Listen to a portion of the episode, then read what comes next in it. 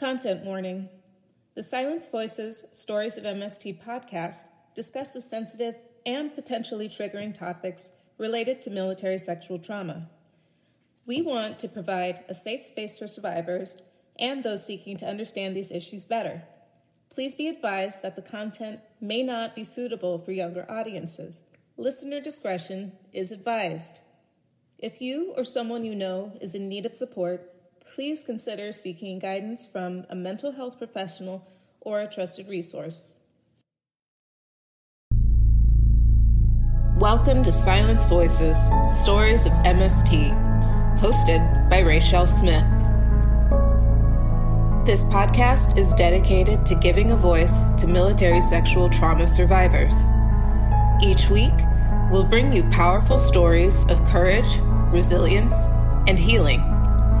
Join us on this journey to create awareness, spark dialogue, and drive change within the military community. It's time to break the silence and amplify the voices of those who have been silenced for far too long. Listen in and become a part of a movement that's shaping the future.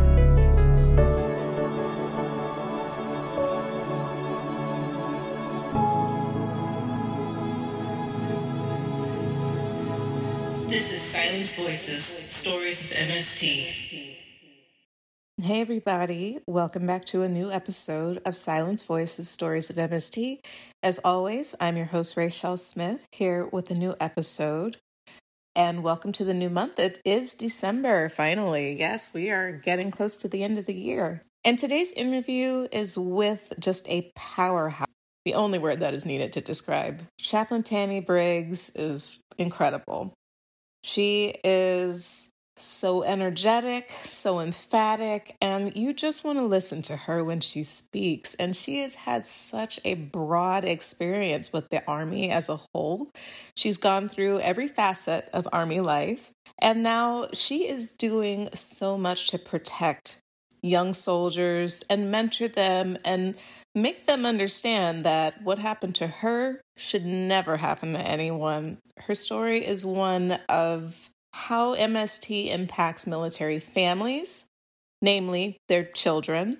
It's also a love story of how she met her husband. And there's also this aspect of M S T where she was impacted by this throughout her entire career. And even now, she says there are still moments where people behave inappropriately because they don't understand that she already knows their game and she's ready to take them on.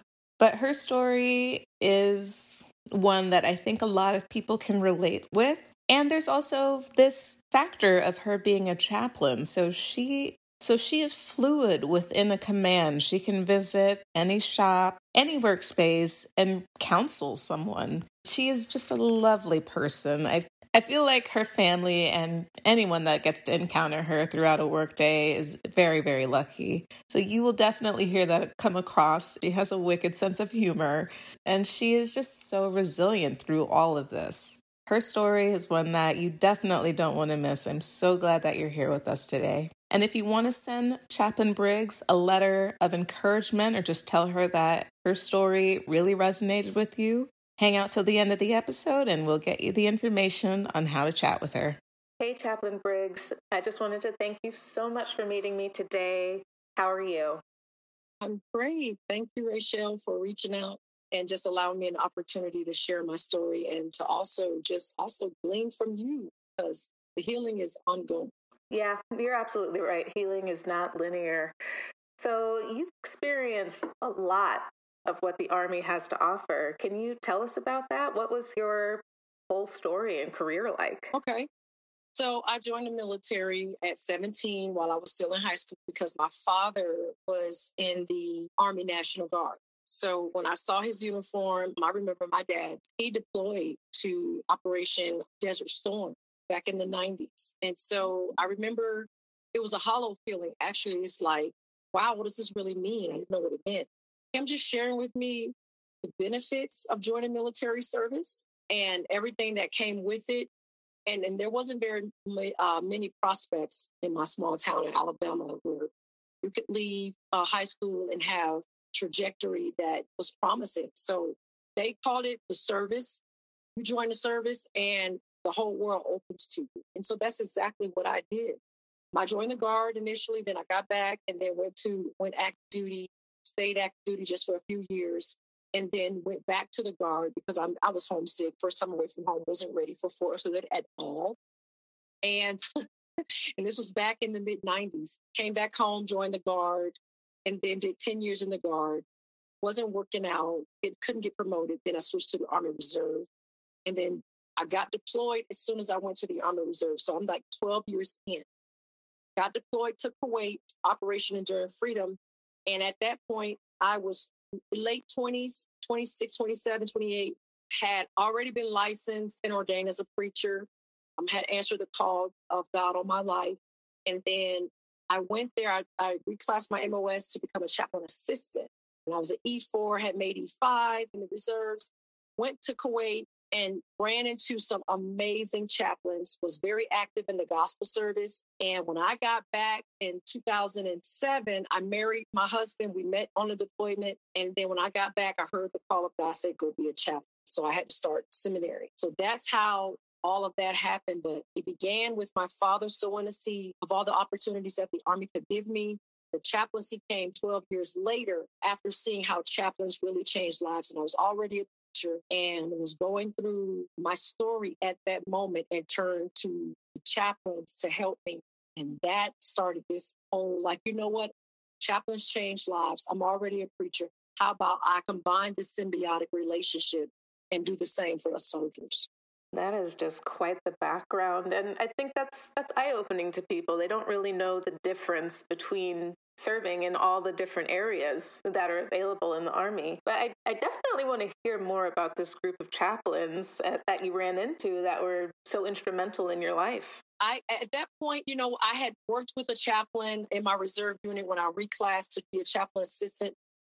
Amazing servant leader. Lieutenant Colonel, I was an E four, but that's what he was slotted. Um, but like I said, I was a little bit older. I was already like twenty-eight, twenty-nine years old. I had, you know, I was out of the wild stage and ready to really be focused on my Army career. And that chaplain was just such an amazing man of faith. He was also a prison chaplain. He took me to his prison one drill weekend, and I saw these prisoners that he had a whole orchestra. They played French horn. They played the saxophone. I'm like, oh my God, but it was a federal prison. The very talented group of guys. And I was like, oh my goodness. And so the Army Reserve deployed me away from my chaplain with another unit. And when I met these chaplains, such great men of faith. I met one female chaplain while I was there, but they helped me through a lot of healing that had been long overdue, that had been, you know, I had suppressed. And just the messages and just the interaction and just the spirit of God that rested on them really spoke to me. And so I was like, this is what I need. I needed to be, and to be honest with you, unfortunately, and I may it may sound bad, but I needed to be away from my children during that season of my life when I was on that deployment because I was going through so much inner pain that I had nobody to, to, to talk to. So everybody expects for you to perform, but nobody ever asks you how you really do. That is a truth bomb if I've ever heard one. Mm-hmm. It really is pretty incredible when you think about it, just how much a military family is tasked with when there's a deployment. A deployment really turns a military family upside down on its head. It does. It really does. And it's and it's not easy on the kids or the spouse that's left behind. That's why you have to really work hard at trying to ensure those strong bonds. Those bonds are there and those roots are there and those connections are there. Um, because when the Army come calling, you know, I have no choice but to answer. And if my house has already is, is been in shambles, a deployment is going to destroy it. So it's important to have, you know, to, to make every moment count. My parents, they've been together since, I think, seventy-six, I'd say, if I got that right. Yeah, they were high school sweethearts. It's, it's very cute. But it's odd to me from watching their marriage. People that I've dated in the past, they've been very uncomfortable with the idea of not being with their person. Whereas yeah. I'm like, oh, do you have to go? Like, all right, see ya. Like, right? I, I wonder what my kids are going to think when they get, I think they're going to be the same way, same way. It's not, it's no longer uh, trauma. I'm used to it, but I truly didn't realize that that's not a normal experience for most people. Back then, uh, in the early nineties, like I remember the first time my mom really left. She went to officer training school, or is it O T S or O C S? Can't remember. But she went to that, and I think every night I was like, where's mom? And it was my dad, my younger brother, and my older brother, and I hanging out for a few weeks while she was gone. I might have been maybe four or five at the time, I think. But then there was this graduation ceremony, and I see this lady that looks sort of familiar, but she's standing straight and taller than I've ever seen her, and she has this beautiful blue uniform on, and she just looks like a, a superhero. Then it was like, oh snap, that's my mom. So to me, it's really interesting to see that play out in adulthood, because if a significant other tells me, hey, I got a better paying job, but it's on the other side of the world, I'm like, oh, all right. Right. Because it's it's just not a big deal to me. It's something I'm I'm very used to seeing. Exactly. Take away the shock factor. Been there, done that. No, you'll be back. Okay. That's not the typical American experience. And you said you met your husband in that time. Um, was he also in the military too? So he's medically retired. Oh, okay. I see. Chris had deployed like four times, and that was his fifth deployment at that time. He did the six on, six off as well. That was his final deployment before he finally went into recruiting, where he was shielded from being ha- having to deploy.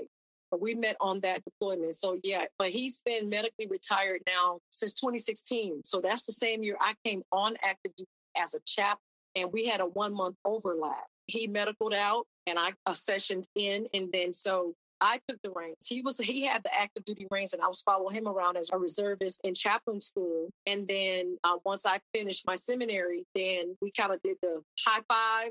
You're out, you're in, and now we've been on active duty following me now seven years. So yeah, it is kind of awesome that I have a military spouse, because I don't have to do a lot of explaining. I, appreciate that factor. And it's like, it's not only the jargon, it's just the whole lifestyle. It's it's so different from civilian life. And so if you're coming home from work and you're like, and you won't believe this acronym did this, and the shirt did that, and yada, yada, yada. And they're just looking at you like, I know some of those words. Like, it's it's just not the same. Exactly. And I have to translate, every, I will have to translate everything into civilian terms. And so with Christopher, I don't have to do that at all. He is like, tell me about it. Like, oh my God. And, and just seeing the way that you light up talking about him. Oh, that's so sweet. Yep. Yeah. So in terms of going through your career, you've been through pretty much every facet of the Army. You've gone guard, reserve, now you're active duty. Can you tell our listeners a little bit of what that experience was like for you? Well, each one of them has their own culture, and and and, and they have their own misnomers. Going through the different Army components, there's things that I love and hate out of all of them. The Guard was my genesis. It's where I, I fell in love with the military. Going to basic A I T, coming back to Guard. So the Guard is like, and they had a slogan back in the eighties and the nineties, the Guard is family. Because basically, you literally see fathers and sons, mothers and daughters in the same unit for twenty years. Because they they live right down the street. And so they just stay in the unit, and they just stay till they die out. And that's part of the problem, because nobody can get promoted, because the same dude or dudette been sitting on the same slot for twenty years and not going anywhere. It's like, that's the only promotion you can get is on that slot. And they're there looking like, well, I'm not going. So it's like, okay, I guess I got to go find another unit. Uh, it came to a point where they were saying, hey, none of you people are going to get promoted because we don't have the slots. Go to the reserves. Or go to the Air Force, an Air Force Reserve, or Air Force Guard. And so a lot of people went Air Guard or Air Reserve. And I, I, I'm like, I'm not changing the branches, dude. No, I'm too Army. I'm too hoo-hoo. I would drive them crazy in the Air Force with, you know, let's go take the hill. Let's go airborne, air assault. You know, I'm staying Army. So I went to the reserves, and no joke, I went from like E four to E six in two and a half years. I, I promoted very quickly because the reserves has slots on slots, and you don't ever have to worry about that. But with the reserves, money is always an issue. They never have a lot of funding because all the funding goes to big Army. And then when you come big Army, it's day in, day out, every single day. You're immersed in the culture. You get paid. That's great. But you have to deal with stuff. You have to deal with people and their stuff. a lot of broken people. Um, in the reserves, you get a break. It's like, I don't have to, I get to breathe. You know, I don't have to see you for a whole month. But with the Army, it's every single day. But the beautiful thing as a chaplain, I get to help people work out their stuff. But then you also have to figure out a way to manage your stuff. Because every single day you show up, they expect you to have the game face them. So in the reserves right. and guard, you get to take the mask off and you can just be yourself. If you work on your stuff or if you don't, then you don't have to worry about putting the game face back on for a month. But in the Army, regular Army, it's every day. There's nowhere to hide. So you either deal with your stuff or your stuff is going to deal with you. And there she goes, just dropping another truth bomb. So you've had this really interesting look at the Army from all these different perspectives and also a life-changing experience with M S T. Do you want to take us through that experience to your level of comfort? Was it right when you joined, or was it sometime while you were transitioning between the reserves and the Guard? So my first encounter with sexual indiscretion and sexual advances started in the Guard, because you're this young perky turkey coming into the Guard and you got these old folks there. I was not aggressed upon as some of my friends were, um, but I saw it firsthand where there was a staff sergeant who had been in like twenty years already, and he just decided just to target one person. And, you know, we shielded her. We we made sure she was never alone. We we got our grit about ourselves and was like, yo, and that's why I learned my grit. I learned my grit in the Guard, because, you know, month to month, and then you do these two weekends, two two weeks a year where you're going in the woods and you're with these guys. And they think that this is the time for them to just have whatever way they want to have with a person. And it's like, yo, I'm not here for that. You know, and so you learn your grit with that. And that's where I learned to be, to get my grit. Then I went on active duty thinking that, you know, you hear about it, but you don't think. And I was at Fort Hood, which is already famous for this type of thing, especially with what recently happened just a few years ago. I had a first sergeant who we heard never confirmed, couldn't confirm, but had heard he'd been sleeping with a lot of the soldiers in the P A C office, which is the, the personnel office that is located at the unit. I'm hearing about it, but no need for me to investigate. This was back in like ninety-five. And it was time for me to get promoted. So I got promoted from E two to E three. This first sergeant told me, if you want to make E four, you know what you got to do. Oh my God. I was like, check, please. I literally failed two P T tests in a row and asked to go home to be chaplained out. I could not handle that culture. It was almost like you were cornered. Back in those days in the Army in the nineties, N C Os ran the Army. You never really saw your company commander. Who's going to believe a little E three over an E eight? There was no SHARP back in those days. There was no E O. There was only I G, and I never saw a chaplain. Who was going to believe me? Who could I tell that wasn't going to rat me out? There was no system of record, system of reporting. So what I did was I failed one P T test, not on purpose. But when the second one came around, I knew that was grounds for chaplain. What I did was I was coming in, I was running, and I was almost done, could have made it, and I stopped and walked so I could fail it on purpose. So I'll say this. My commander brought me in, me and another guy who had also failed. He said, I will give you guys another chance. I'll give you another P T test in thirty days. I'll give you a chance. You don't have to get out of the Army. I'm not, you know, in the business of kicking soldiers out. He asked the guy, he said, what do you want to do? He said, I want to stay in. I want to pass. He asked me what I want to do. I said, I want to go. And they started the chapter paperwork. The funny thing is, um, I was going through transition point when you get ready, you know, as you're out processing. And there was this Black female at transition point, civilian. She looked at me and said, you're really getting out? And I said, yeah, I'm getting out. And she said, you're making the absolute biggest mistake of your entire life. You're never going to be anything. This is going to mess you up for the rest of your life. I was already defiant in my posture when people spoke destruction on my life. Yeah, I regretted getting out that way afterwards, but it was the best decision that I had to make at the time. I went home. I went home to my mother. She asked me, what happened to you? And I really could not explain to her what was going on, but that affected me. I didn't realize how that affected me, where you're making me, it's a quid pro quo. You're making me bargain my chastity, my value, my worth over an E four rank. And in order to get that, I have to come through sexual. The foolishness of it. And I mean, that still just kind of just baffles and bothers me today. I went home back to the Guard, got on the reserves. And then as soon as I crossed over into the reserves, I got orders to deploy. I was like, dang it, I was safe. I was safe from this. As soon as I like, I solemnly swear and affirm, oh, here's deployment orders. Like, dude, like, come on. You could have gave me a year. Yeah.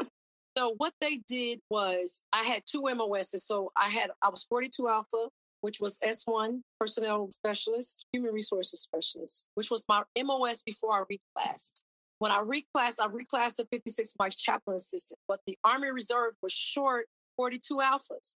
So they deployed me as a forty-two Alpha, even though I had just graduated A I T as a fifty-six Mike.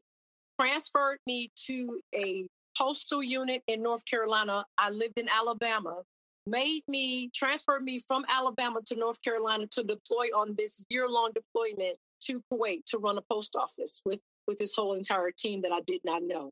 So we did our mob, our mobilization. Pre-mob was at Fort McCoy, Wisconsin. That's when the lieutenant began to harass me.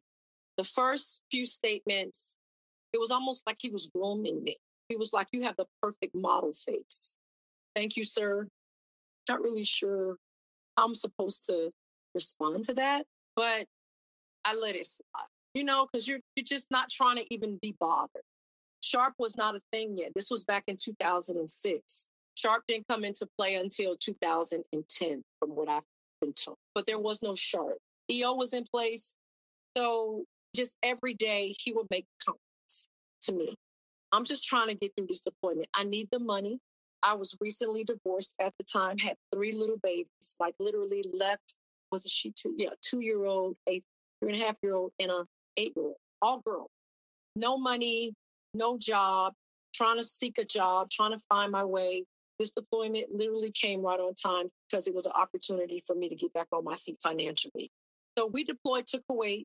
We're there and I'm about twenty-nine, thirty years old, something like that. And still just reeling and coming out of the trauma and stuff from my divorce. Happy to be out of that. That was a domestic violence situation. So I'm already going in compromised, just trying to just rebound in my life. Happy, finally out of that crazy situation, out of that storm, out of that dark place. It seems like I went from the frying pan into the fire. It's a year-long deployment. This lieutenant just targeted me. I was one of three females in the platoon. He just decided that I was going to be his deployment boo. It was pervasive throughout the organization at Echelon. So it was the commander, not, no, not the commander, but the first sergeant. The first sergeant for sure, because, you know, soldiers, we know stuff. Like we, the P N N, the, the private news network is alive and well. We do everything. So this lieutenant finally just, I guess, he just decided that I was going to be his deployment day and just a short of it because it went on for the entire time. So we were together fifteen months, three months at the mob station and then a year on ground on this deployment. One time he said, won't you use what you got to get us a vehicle from T N P? Basically, go sleep with somebody at the T N P lot to get us a vehicle. It finally came to a head when he, like I said, he's just been making comments and being very toxic towards me because I was denying him and turning him down constantly. So he made it personal. He was upset that I was a woman, a Black female, young Black female who knew her worth and was like, my body, my soul is not for sale. You don't get to have your way with me. You don't get to talk to me like that. Right? I was I was going back and forth with him. You know, when he'd say stuff to me, I was calling him like, sir, you know, you're unprofessional. This is not right. You guys are just making decisions. And so I would challenge him on his junk, right? On his lack of leadership. So one day they put me in the registered mail room. Registered mail is the area of the post office where the high value items are. Somebody could send, literally send a, a million dollar diamond necklace.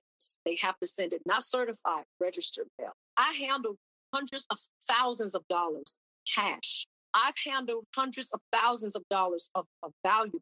I was the only person allowed in that room because we didn't want anything stolen. So, you know, I almost had to have a top secret clearance to do this. But it has like a bank vault door. He came in there, shut the door, and told me, nobody's going to hear you scream.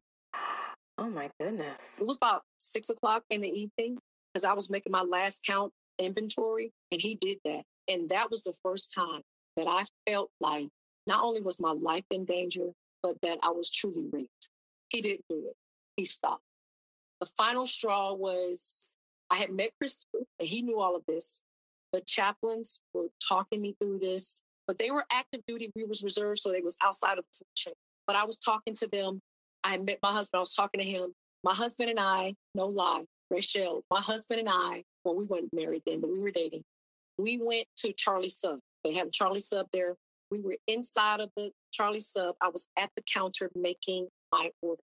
He was in there. The L T was in there with one of the other sergeants, male sergeants. Chris is standing right beside me. This is the boldness of this person. He came up and brushed his body against my, the backside. Chris was about to knock his block off. I just said, babe, let's just, I had had enough. I didn't know who to turn to. I didn't know who to talk to. The commander and the first sergeant was two hours away at a different camp. I went to the active duty component and went to their E O. And since SHARP was not invented yet, they said, this doesn't fall into any area of E O, but they took my report anyway. The commander sent another lieutenant, female lieutenant, to take my story, to take my, my statement. What happened was the active duty really couldn't do anything because it didn't fall into any area of E O. However, they just sent it to somebody. And so then that brought the whole thing into investigation. They got statements from the soldiers and the platoon sergeant, who was a female, but told me all of this is happening to me because I'm beautiful. This wouldn't be happening to you because you're beautiful. What does that mean? Uh, yeah. What? How does that even have anything to do with anything? They got statements from the soldiers. They told the soldiers what to say. They coached the soldiers what to say. At the end of the day, the commander, he had come down because, like I said, it went out somewhere. I don't know where it went, but it got to his desk. And he told me, do you have any idea what you're putting this lieutenant through? That's what the commander told me. What you're putting him through. Yeah. I tried to talk to the first sergeant. I said, first sergeant, I need help. He said, I can't hear you. The phone is breaking up, and hung the phone up on me. They wrote my N C O E R. When we got ready to leave, they wrote my N C O E R. Said I wasn't fit to be in the Army, fit to be an N C O, fit to be anything. And it was retaliation because they found it unsubstantiated. As I said, there was no SHARP. So under E O, yeah, it's unsubstantiated because gender discrimination, sexual orientation, which wasn't a thing then, but it, it didn't fit. So there was nothing they could do with it. But the commander could have brought him under behavior unbecoming of a commissioned officer, anything like that. But they weren't willing, and this is what the commander said, I'm not willing to mess up this lieutenant's career. So I got a bad N C O E R, went home traumatized, full-blown P T S D. My pastor, she looked at me one day, she said, what happened to you? This was fifteen months of straight aggression, aggressing me sexually every day, saying something to me that was off-putting, that was inappropriate. I didn't realize he wore me down. He really could have raped me because I had no more fight and nobody to help. So my pastor said, because she was trauma-informed evangelism, I went to the V A, talked to a female therapist. This is what she said.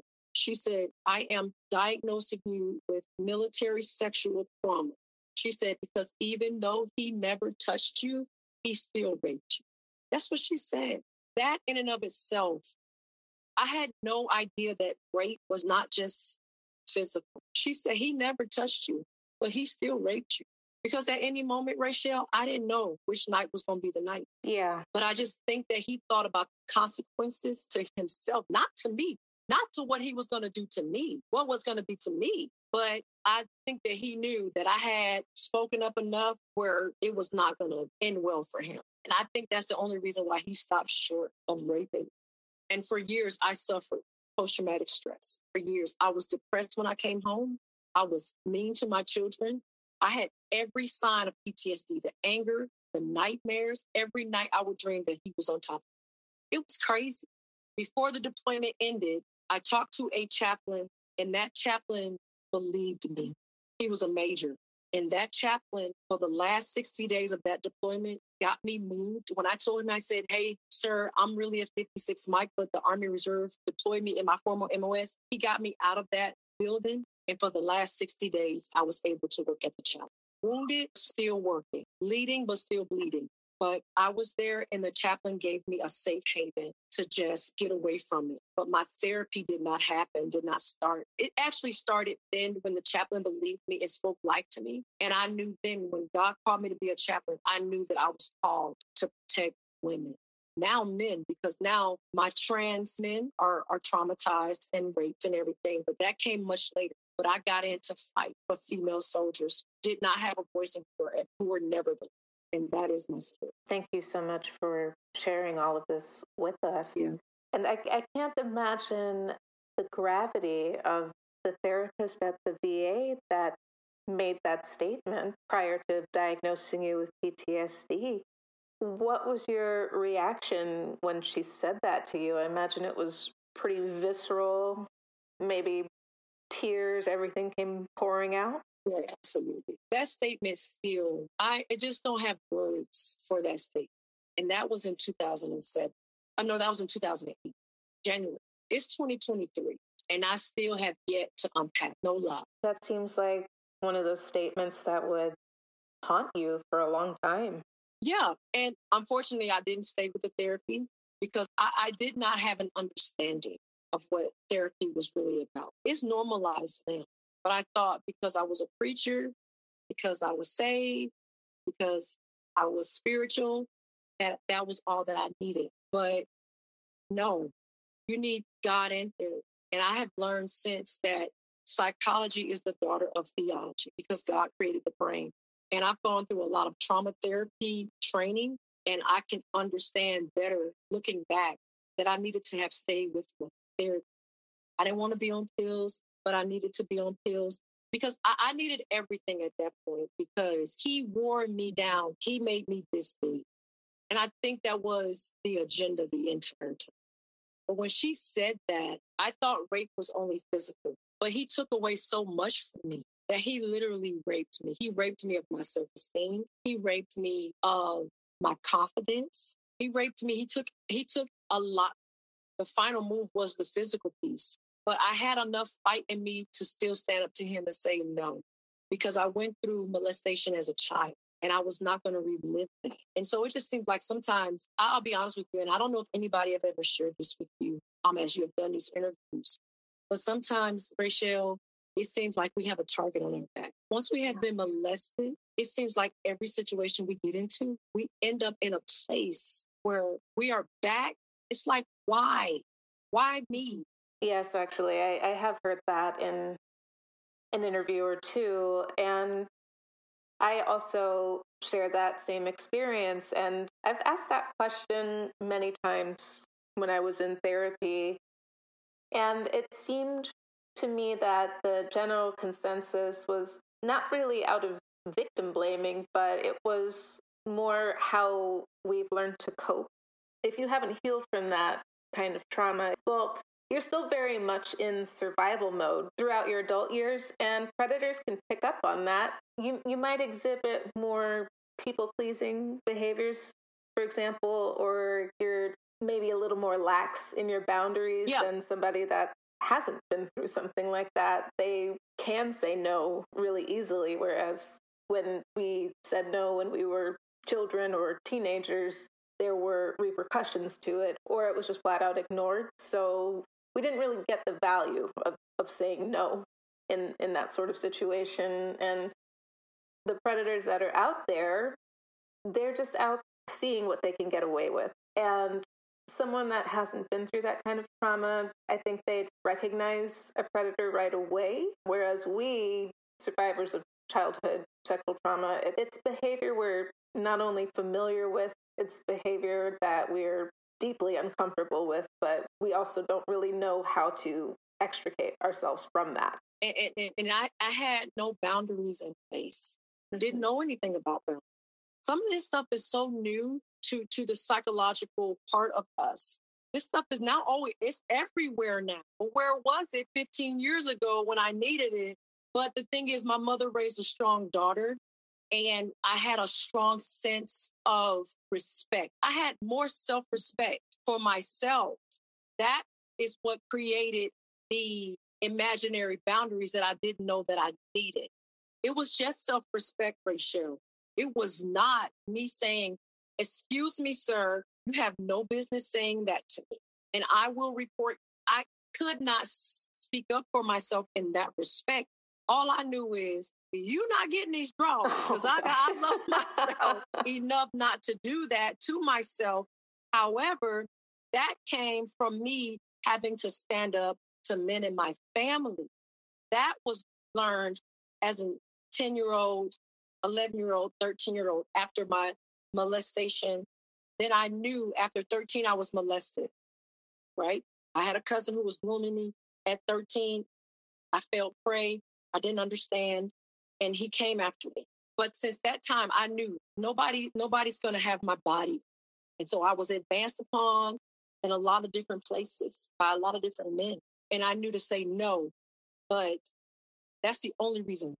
It wasn't because I had boundaries. I think also a lot of it is just as Black women, there's a whole different perception to us once we reach a certain age. Like you go from, aw, she's so cute with her pigtails and bubbles, and then boom, you're you're fast. And it's in the blink of an eye. I can share this real quick. Um, when I got to my first base, no joke, when I first stepped foot into the headquarters building, the boss of the protocol office, she took one look at me and she was like, "You're too pretty. Be careful. Stay away from the pilots." And I didn't really know how to react. I, I was grateful for the warning, but I didn't, I, I don't think at the time I really, really understood the gravity of what she was saying to me, or I don't know, maybe I just, I, I wasn't in the right headspace to, to actually hear her. And then throughout that first week or two when I was in processing and going around the base and getting my paperwork done and all of that good stuff, I heard it repeatedly, "You're too pretty." And I'm just sitting there like, oh, okay. And they were right, because after that first two weeks, somebody came after me. I I didn't know how to react, but they were all right. It was, it was just horrible. And that makes me think of one detail in your story where you said that the soldiers were coached on what to say in order to protect that lieutenant. To be in your shoes in that moment, how did that feel? The just the level of betrayal. I mean, you've you've grown up around the Army. You know that there's all these tenets of honor. There's service before self. There's your brothers and sisters that are supposed to, you know, have your back and take care of you. But I, when they say have your back, you don't think like that, correct? Yeah, so they use intimidation. So the L T was very intimidating.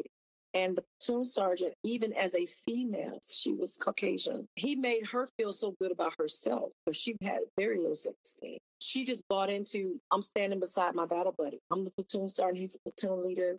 She was jealous and insecure. And I had finally got my life back, my fight back, my strength back after that tumultuous marriage. I mean, I was like, I am woman, hear me roar. I'm here to claim and get back everything this marriage stole from. So I was too strong for her. I was too secure for her. I was too young for her. She had to be like in her fifties. I was everything she wasn't, and she despised it. All I came to do was get a leg up for me and my daughters. I didn't know her from Adam House, House Cat, and I could care less about her internal struggles because I was on a rebound in life. And so she partnered with the L T to intimidate the other soldiers. And the majority of them were male, and they slept in the same tent area as the L T. And he coached them. He told them what to say. I'm going to tell you something. One night after we had Friday night chapel service, one of those male soldiers was so riddled with guilt. He came to me and cried on my shoulder and said, I am so, he, he, he apologized to me that I lied on that statement. How was I going to prove that he lied? I was just a little E five, but he didn't retract the statement because he had too much to lose. They, they literally had, they, they had a monopoly. They ran it like their own personal, I don't know. It was bad, and nobody was there to correct it. And I and I have this saying now that I use in my units that I tell my leadership: power unchecked becomes abuse. That's so right. And in my situation, well, you know, unfortunately, in my situation, I was dealing with pilots, and we all know that they're treated like the gods of the Air Force. They're tribal. Yes, that's a perfect description. They're tribal. It seemed like They got the, they pulled the covered wagons around, like, you know, back in the day. And they were like, okay, let's all get our stories straight. And even though I had text message evidence of someone admitting to harming me, it wasn't enough. Mm-mm. It's almost disgusting to see how much support a predator or an assailant will get yeah. rather than the person that's harmed. Yeah. It just doesn't make sense how they uplift this person. And not only do they uplift this person, they promote them. They move them to new bases or posts, and they put them around an entirely new crop of potential victims. Yep. And then the situation just continues to perpetuate itself over and over again. Meanwhile, the people that are harmed that have this upcoming battle with mental illness and getting proper health care, they're just shuffled out quietly and, and sent on their way. They're just left to pick up the pieces of their lives. And to me, that makes no sense whatsoever. And you, you're left to carry the emotion. Yes. The entire experience. Nobody checks on you. Nobody cares. It's really, and you're absolutely correct. The system is set up to protect the predator. And the thing about it is, if they feel like this guy or gal is a rock star, is a fast tracker, they're going to make G O, they're going to do this, they're going to do that, they will silence you. They will do whatever they can. Yeah. You got promoted as a whole lieutenant colonel now. And I'm looking like, I wonder what, what trail of tears is behind him and other females. I don't know if it ever stopped, but he was not stopped in my situation. It, it's just, it's just, it just baffles me. Mm-hmm. And I'm actually thinking about talking to a victim. I was even approached on LinkedIn by several victim advocates and said, yeah, SHARP wasn't a thing then, but it is a thing now. And your case is never, there's no statute of limitations. More power to you and all the support in the world if you do decide to go forward with that. What is it like to wrestle with the thought that this person is still out there serving, and not only do they have rank, but you could possibly run into them again? You don't want to see me. I, I honestly probably... everything will come to the surface. I think if I was to see him face to face, no, I can't. I still can't. I don't know, Rachelle. You know, girl, you don't know if you're going to scratch his eyeballs out, if you're going to just, like, seriously, you don't know, because I know I'm not afraid anymore. I'm not that broken E five that left that deployment. I probably would want to stand up for the girl who he hurt, because now I got right too. That's very true. Could you take me through what it was like to start feeling the effects of the P T S D, the depression, all of the anxiety, and then watch it take its toll on your family? So I was going through different things at the same time. The post-traumatic stress from that deployment because of the sexual trauma or severe sexual abuse. Brand new married. I had joy and sorrow at the same time. And I was going through mommy guilt because I left my babies for fifteen months. When I got back, that two-year-old was a three-and-a-half-year-old, you know, singing Alicia Keys wearing lipstick. Aww. Like, where did the time go? Like, I lost all this time. The nightmares were, were almost instantaneous when I got home. And then, too, because of the time, the geopolitical atmosphere. That's when I was there when Saddam Hussein was executed. The threat con went through the roof, and we could not be in public without our weapons. It was very hyped. So then I came back to the States after being used to a P A C to shop at that was no bigger than a single wide trailer. I come to Walmart. It's humongous, hundreds of people in there, and then it's all of these lights everywhere. I was hyper vigilant. I had hyper arousal. I could not stand to be around people, be in crowds. I had my head on a swivel. I was looking for danger at every corner, but not only because it was happening in Kuwait as a response to those sympathizers with Saddam Hussein who took the threat con to a whole nother level, but it was because I had to look behind my shoulder every single day at work. So I was hyper vigilant, hyper aroused, depressed, because they tried to destroy my career with that evaluation. That E seven said, I'm going to make sure you never get promoted.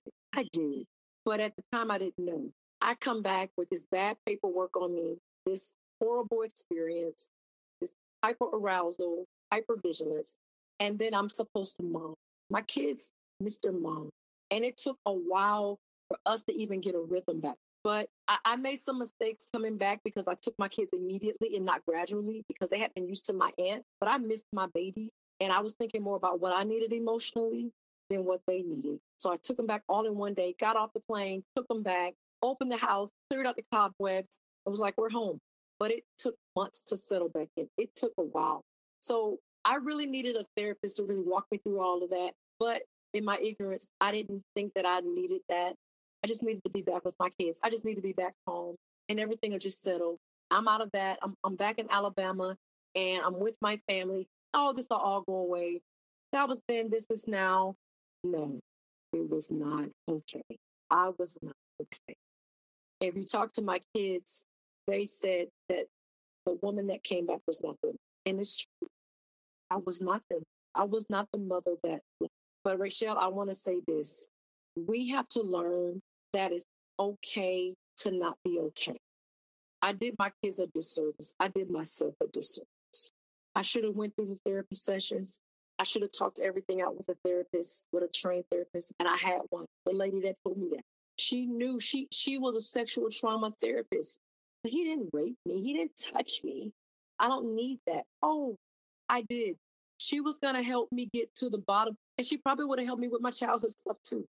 See, when trauma happens, it reactivates all trauma. Girl, I was a hot mess. I really was. But thanks be to God that if it wasn't for my faith and my faith community that prayed me through a lot, my husband prayed me through a lot, walked me through a lot. And eventually the healing came. But it could have came much sooner had I stayed with the therapist. In many ways, I think it's hard to admit it to yourself. I don't know if it's maybe your brain is just trying to protect you, or it's even this inner thought of like a subconscious thought of this happened to me as a child and there's no way I'm going to equate the two. Exactly.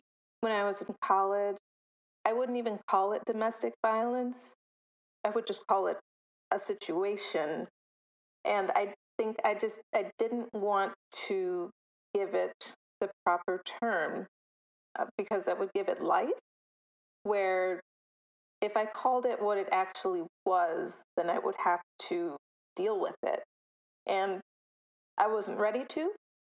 It doesn't matter what euphemism you use, whether you call it a situation or that time or my trial or whatever. It doesn't matter how many layers you try to cover it up under, it's going to come up. Absolutely. One thing I also learned from both being a military child and then being active duty and, you know, almost being a spouse once, it's that you are where you go and you go where you are. Absolutely. Meaning you can't get away from yourself, even though you're in a new place. Like, sure, you might have gone, like in my case, I went from Washington to Florida, but my Washington trauma was very much on my mind still in Florida. It was, it, it came out to get me in Florida, where I ended up hospitalized because I tried to just put it out of sight, out of mind, because I was in a new place and it didn't work so well. I still had the same brain, still had the same body, still had the same issues. I really appreciate you sharing all of that with us. What do you think your daughters would say, having watched your transformation, having watched you embrace strength, embrace healing, embrace the church, and embrace all of the support? What kind of effect do you think that had on them? Oh, my babies get angry. I can't share too much with them because who wants to hear that somebody hurt their mom? Yeah. I know when I think about the things that my mother went through, like I literally get upset and I want to take revenge oh. on the people yeah. that hurt my mom. But I educate them and, and, and, and I don't always go into the weeds because they're still very, very young. So I have to be careful with how much I share, but I do want them to protect themselves. My one daughter, she's in the Air Force now. She's twenty-five. And so I have shared a lot more with her. Her sister's soon to be twenty-one. nineteen, and then I have a twelve-year-old. I have four girls. So with the nineteen and the twenty-year-old, I'm starting to share a little bit more in order for them to help protect themselves so they can understand the signs and they can understand some of the things that they have already endured themselves. Not too much, but kids at school say things and everything like that. And so I kind of help them try to understand what these things lead to. That comment is really coded for this or that. And they're just seeing where your tolerance is, right? So I'm starting to share more with my daughters. They know that I was molested. I have shared that with them because I protect my kids at all costs. And I have been talking to them since they were old enough to walk and understand. And these are the three questions that I ask. Has anybody touched you? Is anybody trying to have sex with you? And then is, is anybody trying to fight? Because these are the questions that I wish my mother would have asked me so that I could have told her that, yes, mom. So, you know, secrets, we don't have secrets because you know about the secrets, right? It's our little secret. No, we don't have secrets. And the thing is, oh, if you tell your mom, then I'm going to do something to you. I open, I have opened that up with my daughters since like four and five years old. They get tired of hearing, yes, mom, no, mom, no, mom. No. They're tired of it. But I'm teaching them safe space, safe touch, how to keep themselves safe and what unsafe looks like. With that being said, they understand that mom was molested. This is what leads to molestation. So I'm not going to allow that to happen to me.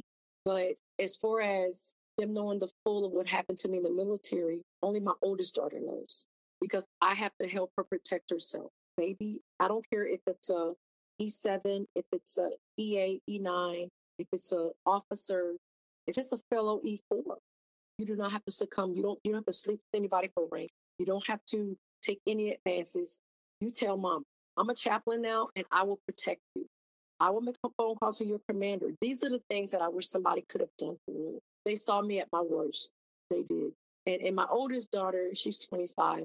She remembers it well. She remembers it more than the young. The, the baby girl, she doesn't remember anything because it was before she was born. But the younger two, the twenty and the nineteen-year-old, not vivid. They just remember just different things, small little patches. But my oldest daughter, she remembers. She has full recall. And she remembers how I was. And she said, Mom, you're so mean. And I was mean, but I was hurt. And I didn't know how to express my pain. Anger is a secondary emotion.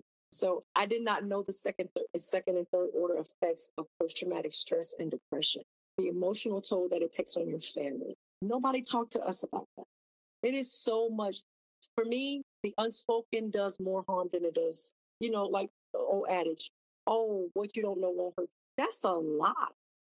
My babies absorbed the brunt of my pain. I wasn't physically abusive, but I was emotionally unstable. I was depressed. I was angry.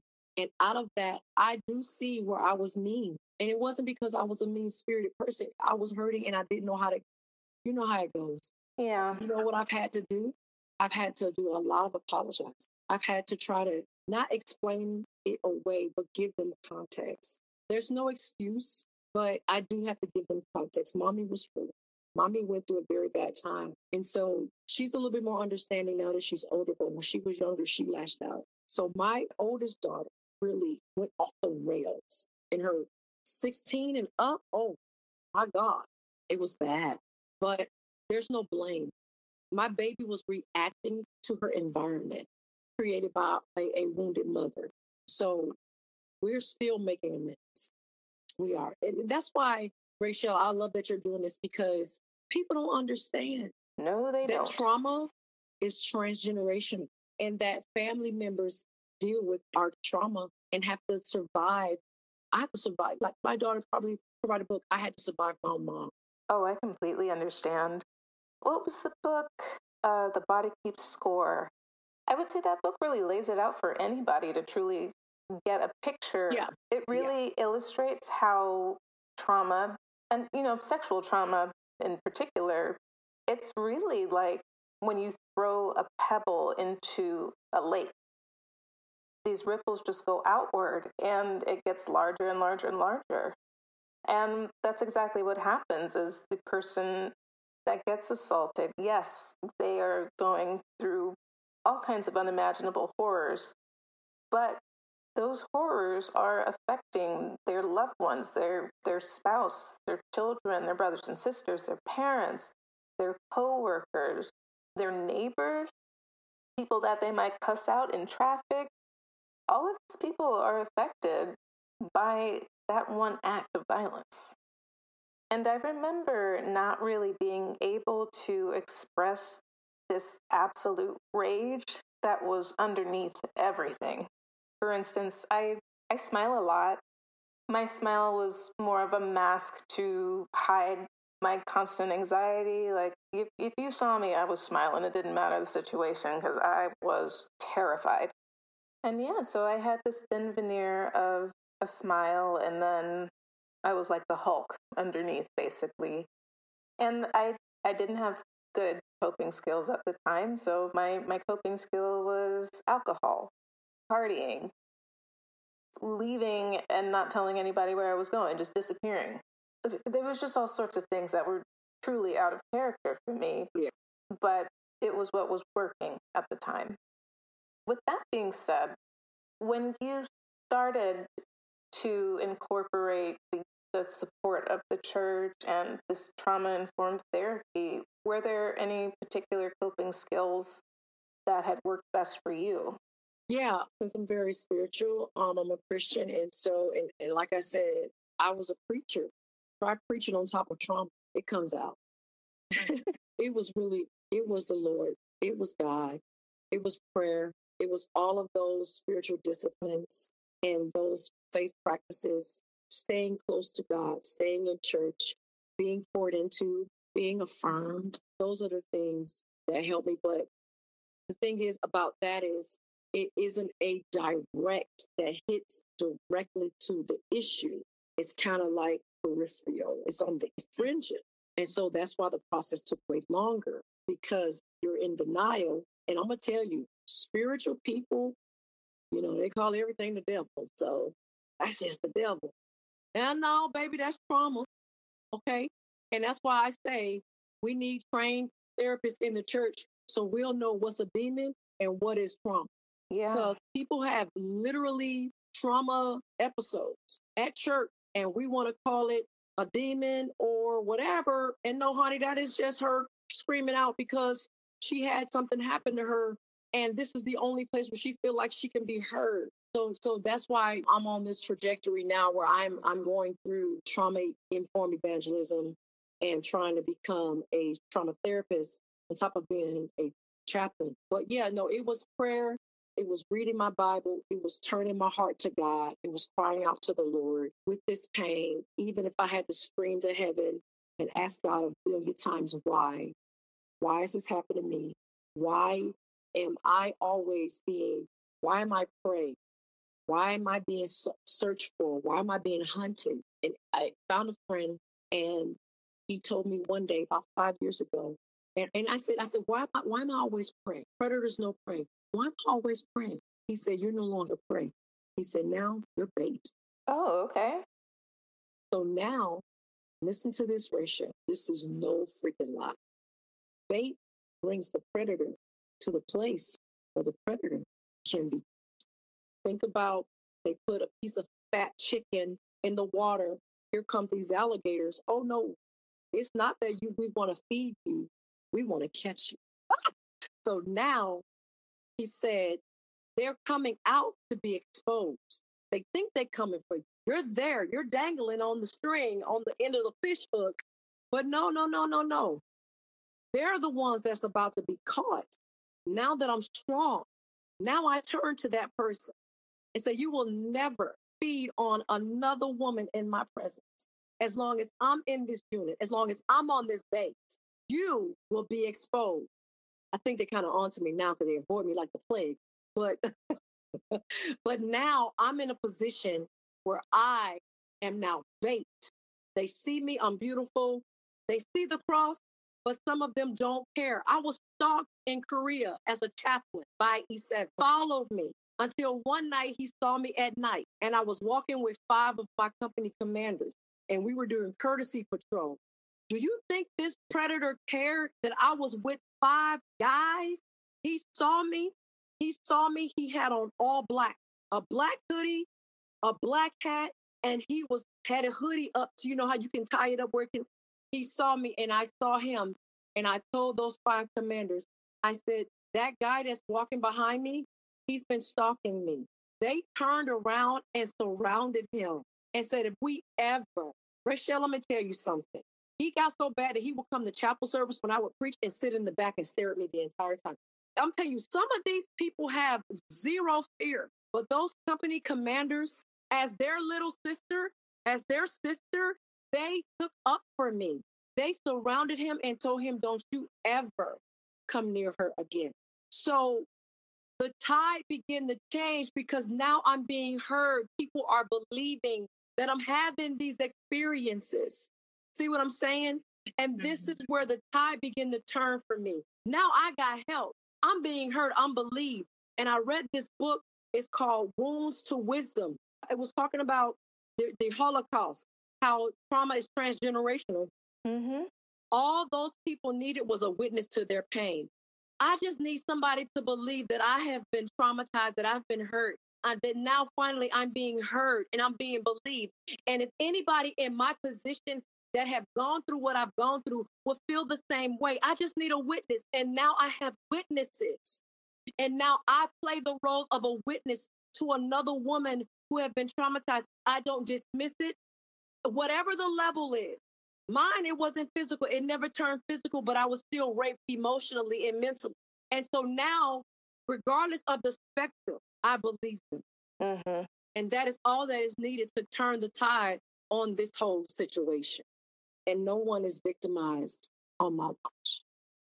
One thing I noticed that had been a pattern throughout my life was that other people were somehow able to pick up on the fact that I had a, a history of, of sexual trauma. And I'm not talking predators, I'm talking other people that had also experienced it. I don't know if it was something in how I carried myself, because it wasn't something I, I spoke about freely, but people would just pull me aside and, and they would tell me these things that happened when they were kids, or maybe when they were in the military or in college, or maybe they were married to somebody in the military.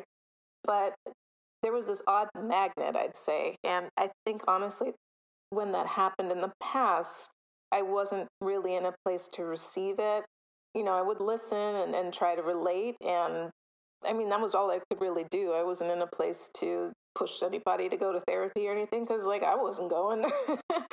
But I do think now that I've I've made leaps and bounds, that was kind of the the impetus for this podcast was, again, people, even you and I, we found each other, but people know that they know that I'm somebody that will, will listen and, and, you know, actively listen and, and take what they've said to heart and, and continue to check on them and think about them every day. And people really do pick up on that, and, and they do see it or or feel it in you. It could be your aura, it could be your spirit, your soul, how whatever you want to name it. But these people see you, and not only do they see you, but they see you as a source of strength, even when you don't see yourself as one. And that's really important. And you, you took your power back. I do have to ask, though, when, when your daughter said that she wanted to join the Air Force, what was your reaction? I was happy because I felt like it was a great career choice for her. But I do worry. I do. Because I know that this is a prevalent issue. And unless you have the right leadership, you're going to be victimized. Everybody's going to turn a blind eye and deaf ear because nobody wants to mess up somebody else's career. And so I've given her tips, tools, and procedures. But because I am who I am and where I am and have survived it, she knows if she ever begins to encounter it, she has an advocate. And then that is to her, her good. So her career is going to go a little bit different if she speaks up and tells me what's going on. And so I always try to create space for her to feel comfortable with telling me what's going on, because I'm going to fight for my daughter. Earlier, you had spoken about how back in the nineties and, you know, before, SHARP wasn't around, E O wasn't around, I G wasn't around. But now we've, we've taken the steps forward where even over the summer, President Biden had signed that executive order that it had monumental changes for our service members, which is incredible. But what do you think is needed for people to actually feel comfortable enough to come forward or feel comfortable enough to hold others accountable? Rachelle, empathetic leaders, empathetic leaders, this should not go past the first complaint. As a matter of fact, changing the culture, backing up their words. If this is zero tolerance, then make it zero tolerance. I about jumped out my chair when you said that because yes, one hundred percent yes. Can we just stop talking the talk? You know, if it's zero tolerance, they have this not in my squad campaign, people first campaign. Then if you're really going to talk about putting people first, put people first. Stop with this rhetoric, these platitudes that you have no intention of enforcing. Because when it comes to your desk and it's this colonel and he's your battle buddy, are you really going to action it? Soldiers, females and males. Listen, my male soldiers are coming in now with sexual trauma from home. So I just can't say females anymore. But because there are male leaders that harass male soldiers, it's happening. Male on male rape is very prevalent in the Army, but because of the stigma and because of the image of it all, no male will come forward. They just suffer in silence. Back it up. Make it people first for real. Make it zero tolerance for real. Prosecute U C M J these guys and girls. Make good on your word. Stop saying it on T V. Stop saying it in these big formations. And then when it comes down to the eaches, you can't properly execute your policy because you got favorites and all this other stuff. And then not only that, I think they need to take the sexual harassment complaint process out of the hands of greensuits. I think they need to have contracted civilians. How about we give it to C I D? How about we give it to people who are outside of the organization? Because there's always a conflict of interest, and I'm sick of it. Yes. This is where the breakdown in communication comes. This is where the breakdown in the complaint. There's too much conflict of interest. Mm-hmm. God forbid if me as a chaplain take a complaint, get information from a soldier, I tell a commander he doesn't action it. And then I have to go over his head and tell his boss, oh, well, now my, my career is in jail. Yeah. Take it out of the command's hands and put it in law enforcement. Put it in the hands of civilian contractors who are trauma-informed and can also take the complaint process to the next level. Yes, it's going to end up at a greensuiter's desk because only commanders can execute U C M J. Right. But whatever echelon that commander is at, from the soldier that's making the complaint to that commander, it needs to be outside of the. I agree. It is so wrong. It is so toxic because it gets lost. I completely agree. This is a little strange, but one thing I had always noticed every time I had been hospitalized, and I've been hospitalized a lot. Like my mental health was just completely in shambles. But um, something that really confused me at first and stuck out to me was that when I was hospitalized and I was in an all-female unit, all I ever wanted to do was watch Law and Order S V U. What?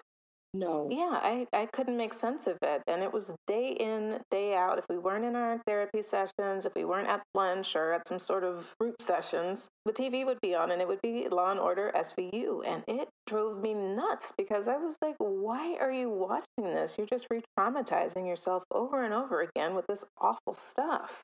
But then after maybe the fifth or sixth hospitalization, it finally dawned on me that, oh, this is the only time that these women are seeing the predator or the assailant or whomever. This is the only time that they're seeing them punished, meet some kind of retribution. The victim has justice. I, I, okay, no, I would say I one hundred percent doubt that any of the women in any of these units had that experience. Where could they see that and be comforted by it? Law and Order S V U. So just think about that. Let's say I've been hospitalized twelve times, and in each of these hospitalizations, I was in a unit full of thirty women, and yeah. None of them had ever had the experience that they would see on Law and Order S V U. And that was what they wanted to watch while they were in a controlled environment so that they could feel safe. And it really blew my mind because I'm sitting there thinking, why are you watching this? You're just going to re-traumatize yourself. But at the end of that hour, there was retribution. There was a happy ending. This person got justice. And, and we as viewers got to experience that secondhand. The only place they could get that kind of validation was from Hollywood, not even other patients. At the end of each episode, there was resolution that very few people get in life. I think if I somehow got put back in the military, I do feel that I would have the tools to thrive, whereas before, with my previous traumas, with the mental illness starting to manifest, and then having all of these men approach me sexually when I was just terrified of my own shadow, I, I really didn't know what to do. I, I was vaguely aware of the resources, but I truly didn't know who to speak with. And I don't think that stand-down days are going to be the things that solve this problem. And I don't think that it's going to be another marketing campaign, like you said. And I, I one hundred percent agree with you that it it's all about leadership. It's all about the culture. It's about us actually being the military that we say we are. It needs to be a complete cultural change. I'm sure you've heard it. You've been around the Army for quite some time. Depend us. Yeah. That's how we refer to our, our female spouses. That's demeaning. Oh, completely. They don't call the male spouses that, no, and there's no male equivalent. Things like that need to stop yeah. immediately. Yeah, absolutely. And there's this undercurrent of disdain, and it's almost disgust toward anything that's even slightly feminine in the military. And that's even things that are perceived as feminine, like talking about your mental health or calling another person on things that they shouldn't be saying. I brought this up in another interview, but, you know, it bears repeating because it, it truly bothered me when I was active duty, and I really didn't notice this as a child. But during Movember and Mustache March, everybody's growing out their mustaches, and so many people, well, so many guys are sitting there giggling to themselves saying, oh, I look like a child molester. Oh, my God. Yeah. In what world is that something to laugh about or be proud of? Oh, wait, it's the military world, of course. It's disgusting. And those are the things that really need to change. So if it's Movember and someone's growing out their mustache and they're sitting there like, I look like a child molester, you need to call them out. That's not okay. Question them. Be like, what the heck are you saying? Do you even hear yourself right now? No, they don't. And it sounded good in their own head until somebody sharps them. Yeah, they need to be called on it because that behavior is completely unbecoming of everything that the military supposedly represents, and you never know just who you're who you're triggering. Mm-hmm. And I would definitely be triggered, upset. That's the reason why I'm I'm grateful for, for my position, because I literally can tell anybody anything. Like, mm-hmm. you need to stop. That is not healthy. It is triggering. It is unbecoming. Oh, Jesus. People have no idea. If mm-hmm. I heard that, yeah. I definitely would address it. A few years back, I lived with a couple of Navy E O D, and um, in their shop, there was a girl that, you know, she enjoyed sex, which nothing wrong with that at all. And yeah. they gave her a nickname, and it, it just absolutely disgusted me. But um, when you go to the shooting range and you shoot, and then when you're done, you go over to what's called the clearing barrel, and you pull the trigger a few times to make sure that there's no more there's no more rounds left in the chamber. Yeah. And that's what they nicknamed her. And not even for a second did any of them pause and say, hmm, this isn't all right. And not only that, but they didn't have any nicknames for guys that were sleeping with her. It was just her that had the nickname. And then it was something that was also perpetuated by leadership. Like, they would be like, hey, did you hear what they're calling? And then chortle about it and, and move on. And how is that okay? And truthfully, that wasn't even the worst nickname I'd heard about some of the girls on their staff. And it was, oh, it was just awful. And I don't think that people actually want to take that extra three seconds to just say, hey, that's not cool. And then for the person that does take that extra three seconds, they're ostracized or made fun of until they never bring it up again. Right. And, and that's where they need to be supported um, by leadership for speaking up. You know, see something, say something. Oh, if I say something, then are you going to save me? Yes, exactly. Are you going to protect me when, when the reprisal comes, when the retaliation begins? You know, it, it's like unfinished. It's like, okay, do this.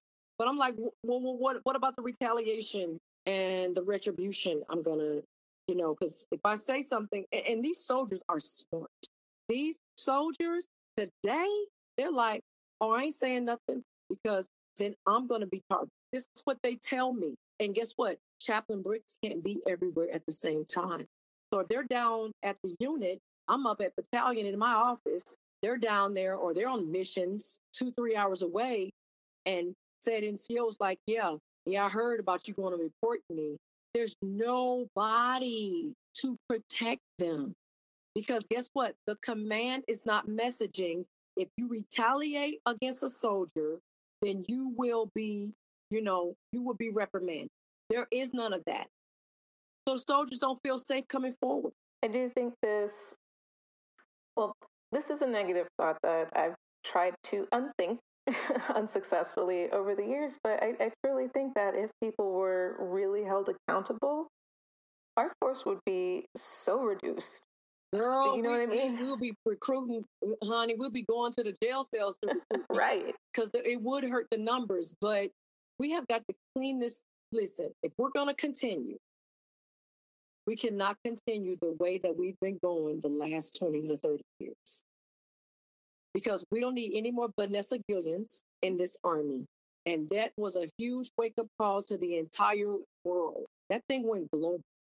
And so now, you know what parents are saying? You know, this is what we say. Our nation's sons and daughters are our national treasure. Really? So when you go out here recruiting and you finally get them in the force and you come in and you treat them like trash. But I thought they were our, our, our nation's treasure, though. That's how you treat treasure, huh? And you get them in here and then you put a rank on them and then and then you equate their whole value to the level of their rank. And that child is beloved. I, I this is what I do. I said, that's somebody's daughter. That's somebody's son. Would you want somebody to treat your daughter and son the way you treat that soldier? They have parents. And I tell you one thing, you won't want to be alone with their father for five minutes in a locked room. Oh, yeah. Yeah, the human dynamic. Soldiers and sailors, airmen and Marines are not objects. They're people. And they have stories. Each and every, you have no idea the stuff that people escape just to join the military. There's sometimes for some of them, their military was an escape from a very toxic home life. And then they get here and it's just how we treat them. Pretty recently, the TikTok star Bella Porch went on a podcast and shared stories about her life prior to becoming famous. And one of those stories was about joining the military. And when she shared her childhood trauma, it was, it would make your blood run cold, the things that she went through as, as a very little girl. So when she got to basic training for the Navy, and it was like their first night in their bunks, and all the girls were crying and scared, and they missed their families, and they were second-guessing this choice, she said she was sitting there with this huge grin and really excited and couldn't wait to start the next morning because she was like, this is my opportunity. I'm getting away. This is something new. I feel great. I was honestly floored because I remember my first night of field training where I was, yeah, I was like, what the heck was I thinking coming here? But for her, her, her experience was just so different because the military was this gateway to a healthy life. Yep. And and there and that's a lot of them come from impoverished families, mm-hmm. broken families, their organic family, their family of origin. Some of them are awful. Drug dealers, drug addicts. I mean, prison. Mm-hmm. It was crazy. The stuff, the stories that I have heard. And the military was the only structure that they have ever had. So that's why it is my, it is my, I know that I am here. I am called for such a time as this to rescue the broken and rejected, to protect these babies, to make sure, as much as it depends on me, wherever I am, to make sure that all these soldiers have a chance at life, liberty, and the pursuit of happiness. Thank you so much for that. I do have my final question. With your assailants still being active duty and knowing that he may or may not have continued to harm other women like this, what would you like to say to him now that you've crossed all these hurdles of healing where you've embraced change? You've embraced God, you've embraced your community, you've embraced all of these different tools that are now available. What would you say to this person who did everything, it sounds like, to make you crumble? Yeah, you tried everything to destroy me. You tried to take my confidence. You tried to take my identity. You hated the fact that I was strong. And you tried to take my future away from me, but you didn't win. I beat you. You've become a protector. You have your power back. You even have a daughter serving in the military currently that you know that she knows what to do in order to take care of herself. Tammy, I just, again, want to say thank you so much for coming on the show and, and sharing your testimony, sharing your life experiences.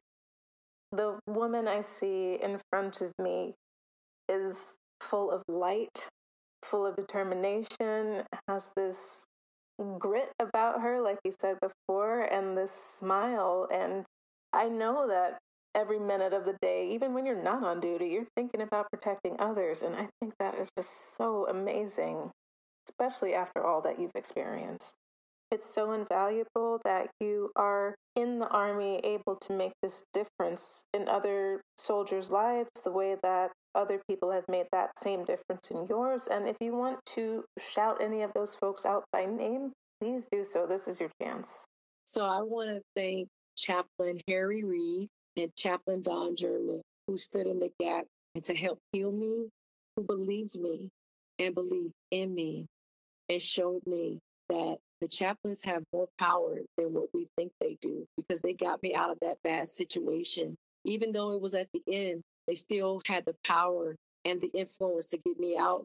And now because they got me out, I'm getting others out. So thank you guys. If there was a listener right now that relates so much with your story where they feel like they can't speak up, they feel like they don't have the leadership, what would you tell them? What would be the best advice you could give them in this moment? Well, first of all, I would tell them, if you got nobody you can talk to, you call me. I will believe you. And the Army has changed a lot since my incident. So there are so many agencies. You have the, the infant, the family, the military family life counselors. They have the family life chaplain. They have the SARC, I think it's the sexual assault response coordinator. SHARP, you have victim advocate. You have your chaplain. These soldiers today, the military today overall, all forces, all branches, have so many more resources than what we had twenty years ago. You don't have to suffer in silence. You can report it, and don't ever be afraid to report it. I will say this. I'm going to report my case oh my because of what it did to not just me, but what more so what it did to my kids. I owe that to my kids, to bring this person to accountability.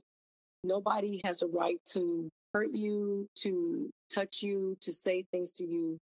You have the right to serve and serve in peace. Oh, just thank you for even sharing this moment with us. That is incredible. I'm so happy to hear that. So proud of you. And I'm beyond sure your family members and coworkers and anyone that's met you, they will be so, so proud of you to hear that you're taking a step forward. I'm over here trying not to tear up right now, but that was a moment. I'm telling you, Chaplain Briggs, you are the moment. I, I always joke with people about that. I'm like, no, no, no. He is, or she is, or they are the moment right now. But that that is you right now. This is just going to have so much of an impact. Thank you so much. All right, there you have it, folks. That was our interview with Chaplain Briggs. Wasn't she amazing? You could hear just this resilience, this determination. And honestly, to me, this is the voice of a true hero. You could hear all of that in every single statement she made. You could hear the wisdom. One thing I really appreciated about this episode was that she could legitimately tell you what the military looked like back in the nineties and how little access anyone had to getting help in this kind of a situation. So this really demonstrates that we have come a long way. So if you want to reach out to Chaplain Briggs and let her know that her testimony really changed something in your life or spirit, please reach out to her. You'll go to the Listen Now tab on our website, silence voices m s t dot com, and you will click on Salute to Survivors, fill in the prompts, and then write your message. We will actually be reading these to start the new year once our interview's complete, so please let our guests know how much their stories have impacted you, because, again, it is incredibly difficult to get on here and share some of the darkest moments of your life.